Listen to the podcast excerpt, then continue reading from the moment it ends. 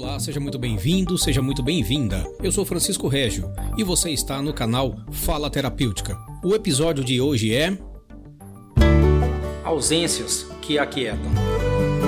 Os médicos disseram que ele havia morrido de uma dessas doenças comuns, da qual qualquer um pode padecer.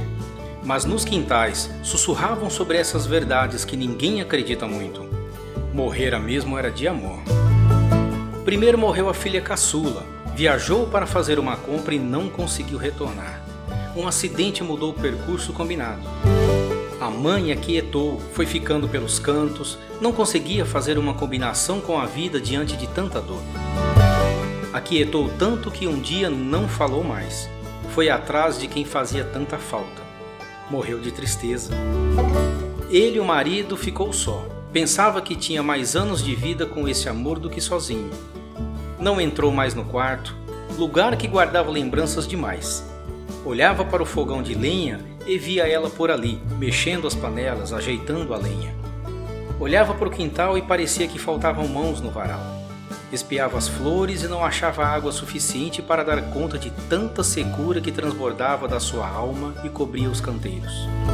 Foi aquietando, não queria prosa, não queria nada. O aperto no peito foi aumentando. O doutor internou, medicou, mas nada adiantava.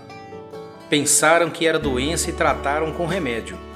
Naqueles livros da faculdade não contaram que a gente padecia de amor. Morreu, foi atrás da sua bem-querência. Devem estar sentados em algum quintal ouvindo os passarinhos, o barulho do vento, nas árvores, e depois vão se levantar vagarosamente, sem pressa, tomar o café costumeiro que aguarda no fogão de lenha, ajeitando com as mãos delas, e enfim, dormir juntos.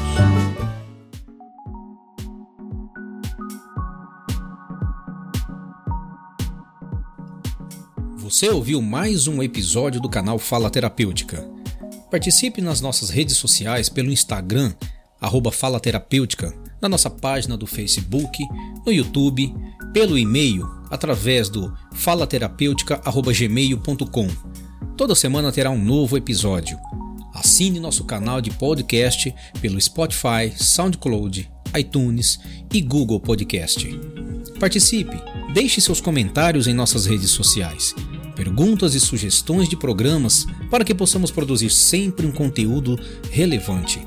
E lembre-se, falar é terapêutico.